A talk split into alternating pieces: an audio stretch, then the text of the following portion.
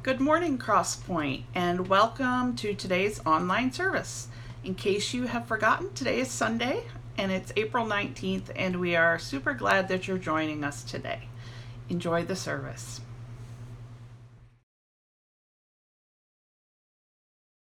Hello, Crosspoint. This is us, and I am Amelia McKenzie, and have been a member here at Crosspoint for about five years. We moved to Charlotte in 2015. I live with Jennifer and Steve and the family.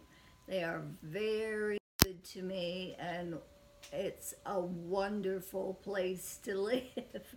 And I have spent my life 30 years as a pastor's wife and uh, in secular employment as a licensed optician for several years. I have four children, 12 grandchildren, and three great grandchildren.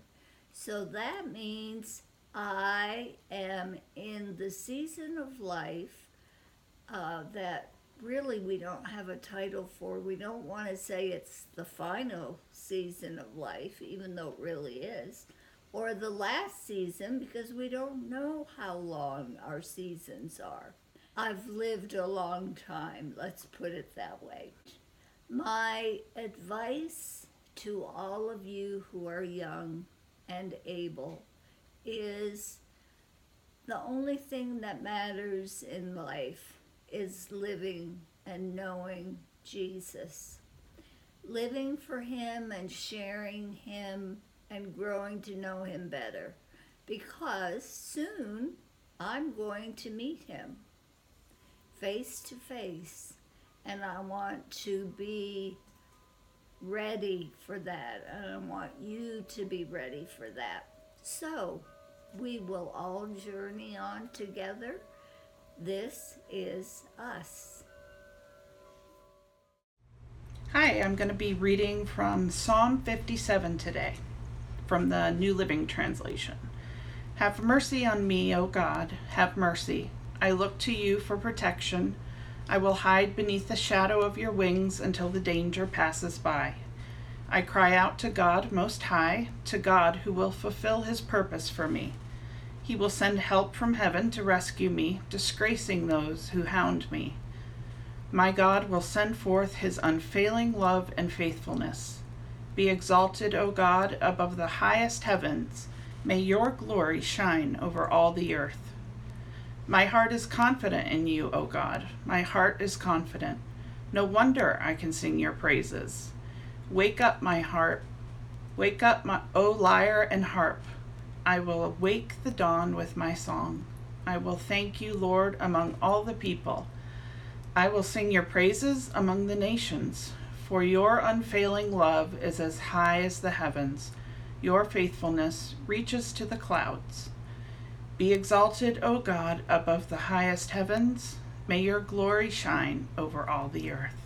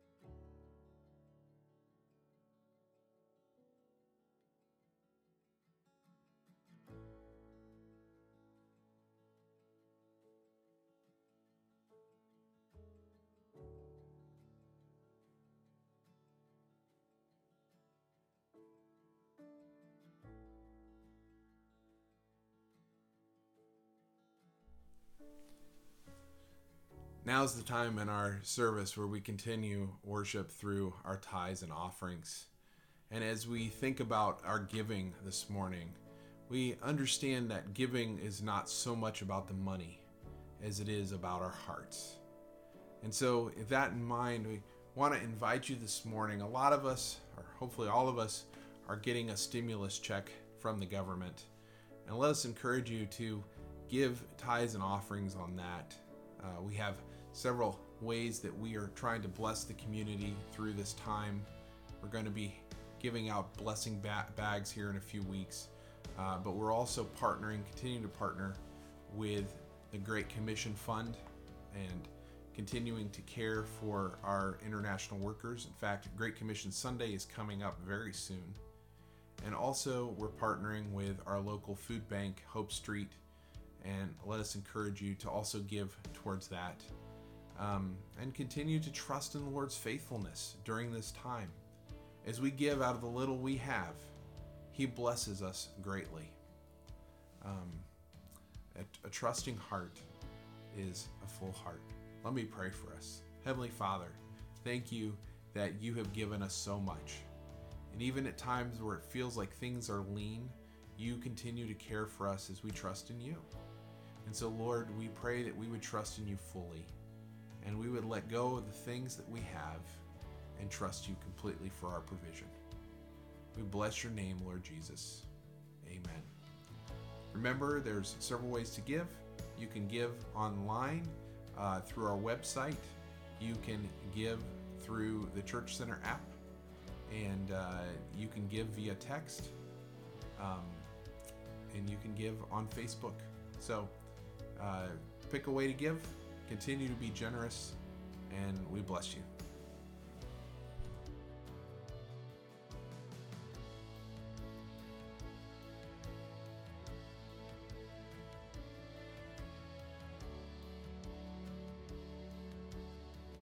Good morning, Crosspoint. I'm so excited to be here giving you guys the announcements today. I want to say for our first announcement, I want to remind everyone that we still are doing the Hope Communities uh, via Zoom on Thursdays at 6 p.m. and on Fridays at 7 p.m. So contact us if you, contact us if you need the meeting ID or if you're having trouble connecting so that we can connect with you on those days for our Hope Communities. For our second announcement, just want to remind everyone um, we're still focusing on neighbor engagement. Yesterday, you should have received an email, um, which would have been the first resource to help you continue to love your neighbors well in April and May. This week, we'll be dropping off dropping off or mailing part two. So be on the lookout for that and more information to come next week. Next Sunday, I want to remind everyone that we will be practicing the Lord's table. Um, so please remember to purchase your own grape juice and or bread. Um, substitutes can be tart juice like cranberry or wine, um, and crackers for the bread. That will all work. So we want to make sure that we can all take communion to- together, even though we can't be together. Um, please make an effort to stay connected and reach out to others in the church during the week. We will hopefully be back together in June. Um, Pastor Drew recommends that if you are able to start making short physical distancing visits, particularly in the good weather, um, you can and you can stay outside so that you guys can keep safe distance from each other. Um, and we want to still make sure that we continue to follow the state guidelines. Lastly, I want to remind everyone to check out our new website. Ooh, ooh it's crosspointclt.org. Um, particularly, we want you to focus on the online church interface on the homepage, um, the member portals, and polls under the resource tabs. The member portal contains the online church directory, um, prayer time prompts, and the prayer wall. The church calendar is coming soon. For all of all other information and weekly opportunities, don't forget to check out the website and sign up for the weekly e-bulletin if you haven't already gotten it. We would love to get your emails. Um, I miss you guys so much, and um, I hope you guys.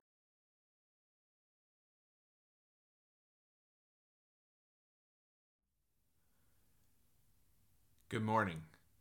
This is the time in our service where we come and sit at the feet of Jesus and we open our ears and our eyes and our hearts to Him and we allow Him to speak to us.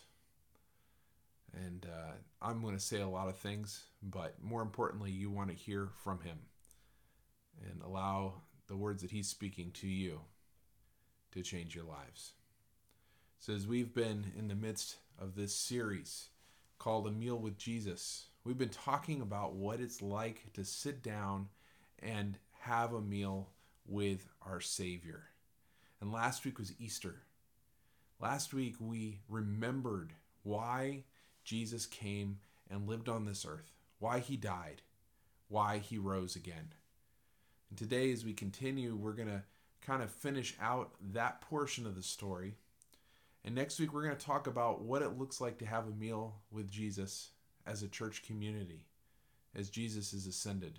But today, we're going to finish out chapter 24 of Luke. We've been doing this series, as I said, a meal with Jesus, and as we uh, as we finish out this series, as we continue with this series, we are looking at Luke 24 verses 36 to 53, enacting promise. Let me just remind us that in Luke, Jesus is often called the Son of Man there's four places in the gospel where it tells us that the Son of Man came for some reason. Three of them talk to us about purpose. Jesus came to not to serve, not to be served, but to serve and to give his life as a ransom for many. The Son of Man came to seek and save the lost. The Son of Man came from heaven. This talks to us about his purpose. But in Luke 7 34 and 35, it talks to us about Jesus' method. The Son of Man came eating and drinking. And as we talk about this this morning and talk about the reality of Jesus using this method of eating and drinking, that he's enacting promise, we want to remember that as we have fellowship with other people, maybe it's just our family during this time but we are eating and drinking with our family. Maybe there's some close friends that you've decided to be quarantine buddies with, and you're eating and drinking with them. But we want to continue to practice what Jesus practiced because this is an important part of our lives eating. A lot of times we think of eating as just nourishment, but eating is so much more than nourishment. And if you eat most of your meals by yourself, I invite you this Sunday to consider that it might be time to shift that practice, to realize there's more to putting food in your mouth than just gaining nourishment. Eating has always been a time of coming together with other people. In fact, the word companionship means bread together. Now, you've heard me say that every week, but I hope that it's sinking in. As we break bread, we do it together and it makes us companions. It has that potential. Every week we've been talking a little bit about meals in the ancient world, and this morning I'm going to share just a little more with you that's relevant to our sermon this morning, our message this morning. In the ancient Greek and Roman world, they had uh, that the book of Luke was written to and written in, they had typically three meals a day, just like us. They had a morning meal. They got up and they had breakfast at dawn. Uh, a lot of us don't eat at dawn, but some people do. Um, and then at lunch, in the middle, they had that in the middle of the day, and they called that meal aristos, which really means the best. Literally means the best meal. A lot of times we think of lunch as the most important meal of the day. And even for some of them, it was their first meal of the day. For whatever reason, they didn't eat breakfast. I know a lot of people that aren't breakfast eaters. But the middle of the day uh, was the best meal. Nowadays, we say breakfast is the most important meal of the day, and I think that's sound uh, thinking, but this was the best meal for them. And then they would have supper at nightfall. Sometimes they would substitute that supper meal for a mid afternoon meal. And one of the reasons they did this is because a lot of times, or, or on occasion at nights, they would share a common meal with other people um, and this common meal would, was called a symposium. Now, this meal, the symposium, um, was just for men. Now, don't get offended at that. This was the culture they were living in, but that meal was just for men.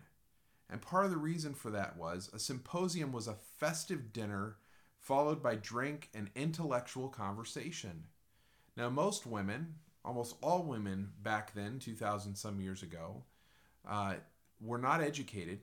They wouldn't have been able to carry on an intellectual conversation. Uh, they may have picked up a few things as they heard their husbands talk about business or talk, or even as they served, but these meals were for men. Keep that in mind, and we'll come back to that later. But this festival dinner was followed by drinking and intellectual conversation, and they would discuss deep matters, deep things, philosophical things, um, religious things, government things. They'd have deep conversations about this.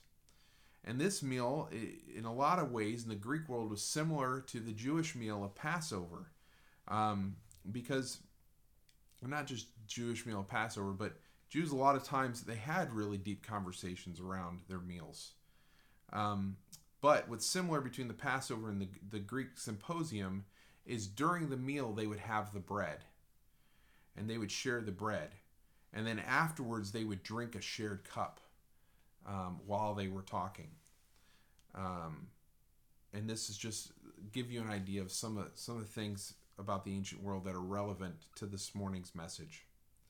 Let's go ahead and look into the scriptures, and we're going to start with Luke and uh, Luke 24, and I'm going to read, and then we'll talk some more about it. Luke 24, starting at verse 36. While they were still talking about this, Jesus himself stood among them and said to them, Peace be with you. They were startled and frightened, thinking they saw a ghost. He said to them, Why are you troubled? And why do you doubts rise in your minds? Look at my hands. Look at my feet. It is I, myself. Touch me and see. A ghost does not have flesh and bones, as you see I have. When he had said this, he showed them his hands and feet. And while they still did not believe it because of joy and amazement, he asked them, Do you have anything here to eat? They gave him a piece of broiled fish, and he look, took it and ate it in their presence. He said to them, This is what I told you while I was still with you. Everything must be fulfilled that is written about me in the law of Moses, the prophets, and the Psalms. Jesus came to them. And this story follows directly up against the last story uh, that we talked about last week the road to Emmaus, the couple that came back from Emmaus to let the disciples in Jerusalem know Jesus had ridden, risen. And even as they're telling them that Jesus had risen, Jesus shows up in person, incarnate, in the flesh. This is the second time in just a couple of hours that Jesus is once again eating a meal. He had a new body. As he tells us in these verses, he was not a ghost. But this new body apparently had the ability to bend the laws of earthly physics, and he could still eat. He was able to pass through walls, show up in a room, but he still was able to eat. And he tells them he had flesh and bones. He had muscles and bones and all the parts of the body that went with that. If he was only a spirit, he wouldn't be able to eat. He wants us to see that he's eating, that part of the resurrection is not a negation of creation. In fact, it's a renewal and a fulfillment of that creation. The resurrection in Jesus is the promise and beginning of the renewal of all things, and the future is a physical future on a renewed earth. Isaiah 65 shares this with us. Start at verse 17 if you want to see what I'm talking about. And he tells us that heaven is more than just singing hymns, it's more than just standing around the throne and praising with the angels, although I'm sure we're going to do some of that. No, it's a real, it's a full life. It's the life that we've been promised. It's a future with broiled fish and hopefully many other things. My grandfather always said his first meal in heaven would be liver and onions. I don't know what his fascination was with liver and onions, but that's what he was waiting for. He was looking forward to it. He loved liver and onions.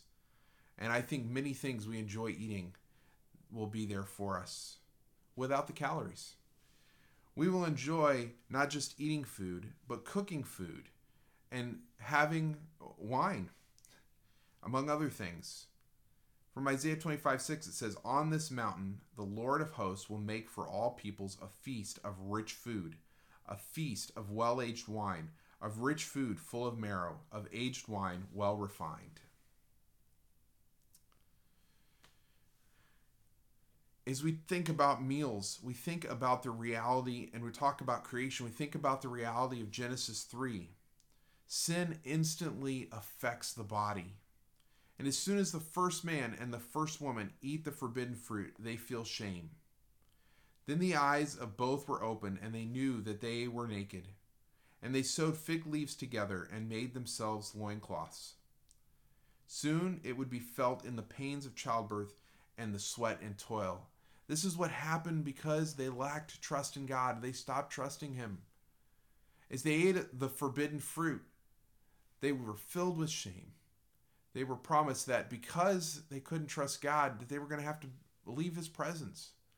And outside of God's presence, they were going to have to toil. They would have pain and childbirth. But salvation, too, is experienced in the body. Not just sin, but salvation. Jesus is the firstborn from among the dead, the first fruits of a great harvest, and he is embodied. He eats, as we just talked about. If you read the end of John, the book of John, we see that he also cooks, and he tells the disciples to come and have breakfast. This isn't the only time Jesus eats. He eats several times during the 40 days he remains on earth after the resurrection. Let's continue in our passage in Luke 24. It tells us, Then he opened their minds so they could understand the scriptures. He told them, This is what is written The Messiah will suffer and rise from the dead on the third day, and repentance for the forgiveness of sins will be preached in his name to all nations, beginning at Jerusalem. You are witnesses of these things. I am going to send you what my Father has promised. But stay in the city until you have been clothed with power from on high tells us, first of all, in this section of the passage, he opened their minds. If they were going to understand the scriptures and what was written about him, just like he did with those on the road to Emmaus, he opened their eyes, he opened their minds. This meal that he's having with them is very similar to the idea of the symposium we just talked about. But here's the difference at this meal, there are women in the room. They're not there to perform, they're not there to dance, they're not there uh, as ornaments. They're there to sit at the feet of Jesus and be a part of this conversation. This pattern of the three stories we saw in Luke 24 with the resurrection, where the women were present, and then uh, the meal at Emmaus, and now here in the upper room again. We see this pattern. The people are bewildered, they're disappointed, they're fearful. They're unsure why Jesus died. Jesus shows up and they are rebuked. He says, Now, wait a second. I told you about this. Why did you not believe? And then Jesus teaches them Christ's words. He reminds them of what he said. He teaches them the scriptures. Jesus reveals to them the fulfillment of the promises of God in the Jewish scriptures what we call the Old Testament or the First Testament. They are told that the message is that the Christ must suffer and die, but that he will be resurrected so that they can repent, they can receive forgiveness, and they can be reconciled to God. The result of this is that they go and tell others, right? In all three stories, this is the case. The women at the grave, they go and tell the disciples. The, the couple on the road to Emmaus, they go back to Jerusalem and tell the disciples. And as you read into Acts, which is the continuation of Luke, you see that these disciples also go and tell others. In fact, we can't receive the good news about Jesus. We haven't received it if we don't go and tell others. This is the sign of the resurrection at work in our lives. They understand what the Bible teaches about the cross, and they want to tell others. Here in Luke 24 is the Word incarnate, freshly risen from the grave. Surely he will simply speak, and the world will listen. And this is what Jesus does. He gives us a simple message. We are the ones that overcomplicate it. We are the ones that think we need uh, a doctorate in order to share the good news. But the reality is, so often, it's that we haven't understood the good news. Now, now, I know you might feel a little offended by that statement, but how much have you allowed the good news of Jesus to really change your whole life? A simple message that changes everything from birth to grave, everything from the sun up to the sun down. I will honestly admit that even I at times lack an understanding of the good news. I live as though I haven't received it. But all of us have the opportunity to live with an understanding of the simple gospel. But it's not just a simple gospel, it's a whole gospel. It's a gospel that reaches to every part of our lives. Instead of Jesus just simply speaking and them listening, he goes beyond that, though. He chooses to conduct an understanding of who he is from the scriptures. If the risen Christ on that first Easter day made himself known through the word, then we have to suppose that we still need to understand him through the word. This is why he opened their minds to them. In fact, we can't understand the word without an open mind. And as we are sharing the gospel with others, we need to pray that their minds are opened also. Their hearts are opened, their lives are opened. No amount of our human wisdom or philosophy or contemplation apart from the Holy Spirit will tell you the meaning of Jesus' resurrection. And this is found in the scriptures. It's found in the Old Testament, the Jewish scriptures, and it's found in the Christian scriptures, the New Testament. And we read them both. No one in the Easter story had a clue what was going on until Jesus explained it from the scriptures. Only the exposition of the word will make people's hearts burn. Now, to understand this is it's not just the written word that matters, but it is the Holy Spirit burning inside of you that enlightens you to understand what is being said. Christ is so key here in his word and how he's revealing himself to us. But there's more. There's more. And I love with Jesus, there's always more. But the power, promise is not just in the word, the promise is of the Holy Spirit. When John is telling of these events, Jesus literally breathes on them and says, Receive the Holy Spirit. The life that we need in the air, the atmosphere, is filled with the presence of God. And He is the one in Genesis 3 that breathes into, uh, sorry, in Genesis 2, that breathes into Adam and gives him the breath of life. In the same way, Jesus breathes on the disciples in the upper room and he says, Receive the Holy Spirit. But here in Luke, he tells them to return to the city and wait for power from on high. These men and women, they had the Holy Spirit, but they did not have the power yet of the Holy Spirit. Everyone who puts their faith in Jesus Christ has the Holy Spirit, but we're all meant to live in the power of the Holy Spirit. It is clear from Scripture that anyone who believes on Christ is meant to go and share the good news of the gospel, the good news about Jesus. But we have to wait for the promised Holy Spirit. If the early disciples who spent three years with Jesus had to wait on the power of the Holy Spirit, how much more do we have to wait on the power of the Holy Spirit? So often we see this as a one time event. But in Acts 4 and 6, it happens again. God pours out the Holy Spirit on these disciples. They waited again and again for the power of the Holy Spirit. It is a repeat event in our lives. In fact, we need to do this regularly and even daily. We have the indwelling Holy Spirit always, but we need the power to refill us because we still live in the world. So much of our Christian walk is done in the body. We think about our physical bodies. We think about our physical needs. We think about eating and drinking and sleeping and showering and clothing and housing. So much of our life is focused on the body. It's focused on what we can see and touch.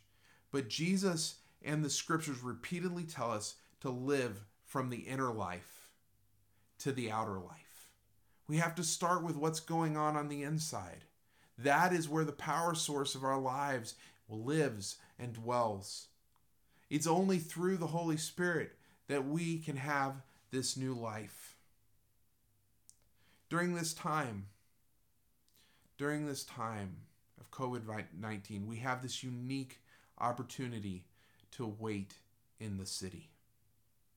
Much of life is shut down, except work and family and our inner lives. What would happen if we, like the early disciples, spent the time waiting for power from on high?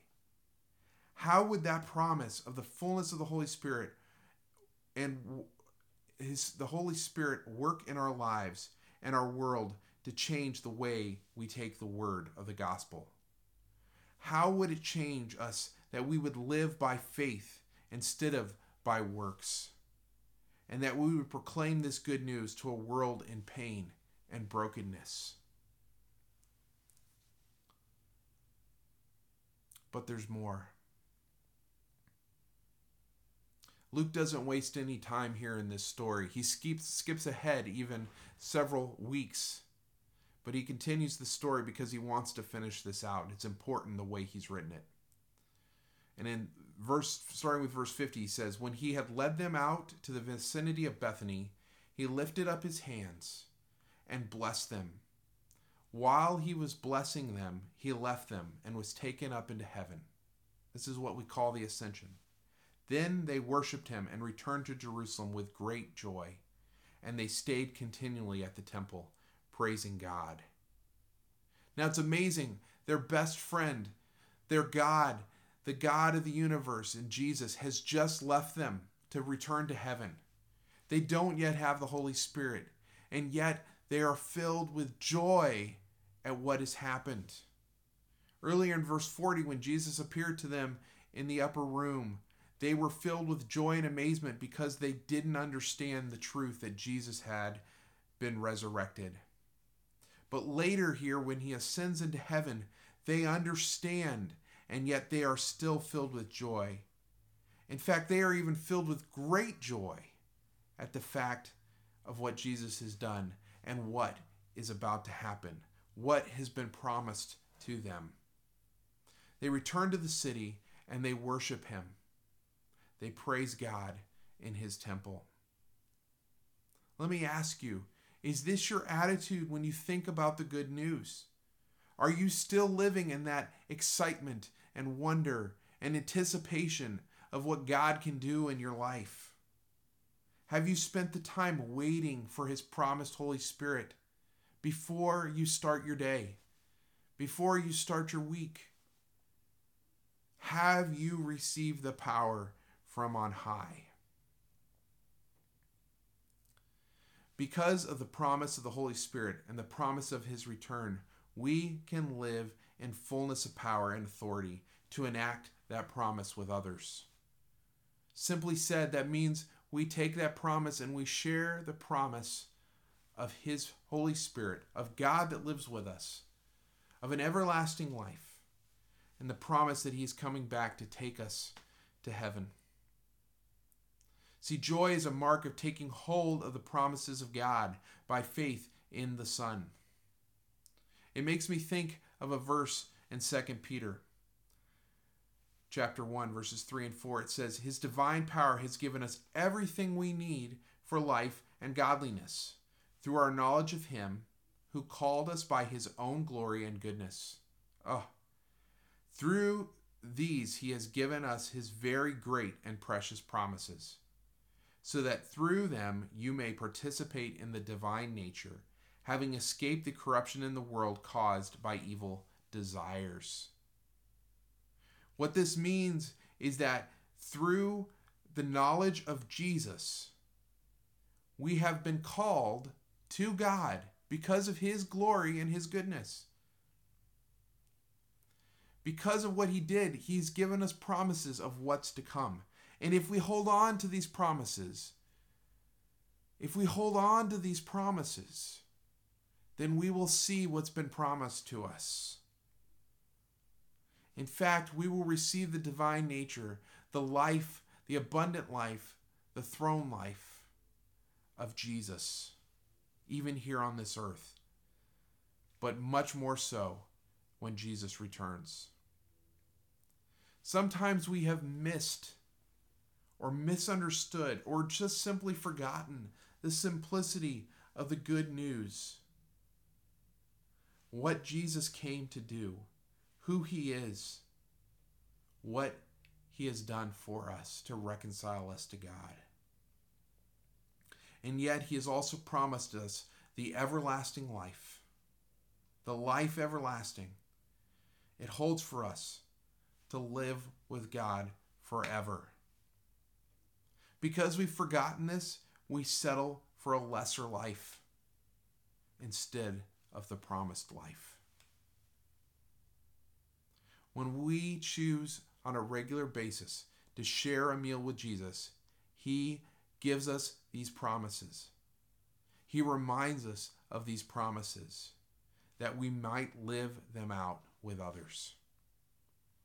How intentional are we at passing these promises on to the next generation, to our neighbors and coworkers, and those that serve us in the marketplace of our city?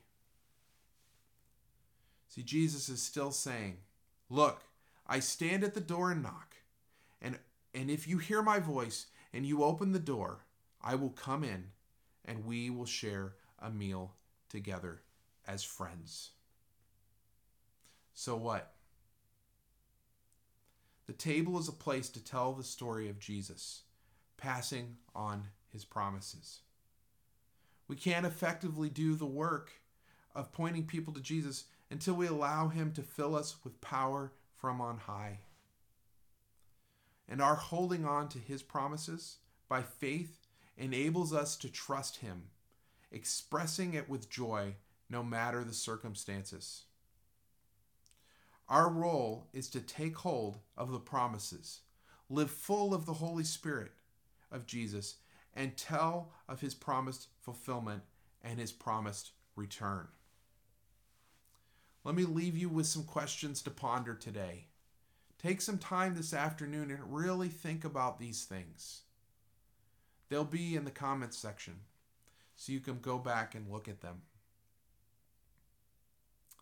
Now what? Allow the Holy Spirit to examine your heart. Where have you allowed yourself to believe in a false gospel of works?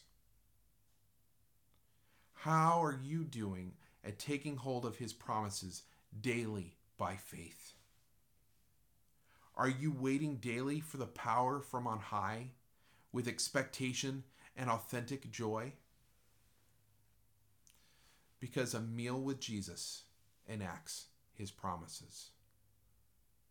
If you have questions or you have comments, feel free to private message us or leave them down in the comment section. Let me pray for us. Heavenly Father, we thank you for your word, that you've opened it up to us this morning with your truth. You've opened our hearts, you've opened our minds, you've opened our eyes and our ears to hear and see. Lord, we pray that it would go beyond that and you would integrate the truth you've spoken to us today into the depths of our inner person, that we might live from the promises by faith each day. In your name I pray, Jesus. Amen. God bless you. Uh, there'll be a blessing here, and we'll see you next week.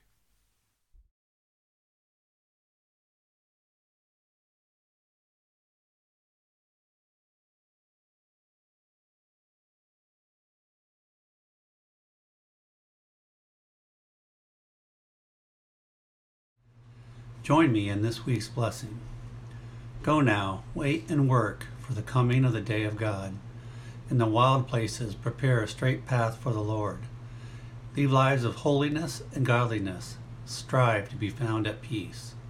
and speak freely of the Lord's comfort and promise. May God, our shepherd, gather you in loving arms. May Christ Jesus reconcile justice and peace within you. And may the Holy Spirit baptize you in the life of God. We go in peace to love and serve the Lord. In the name of Christ, amen. You are dismissed.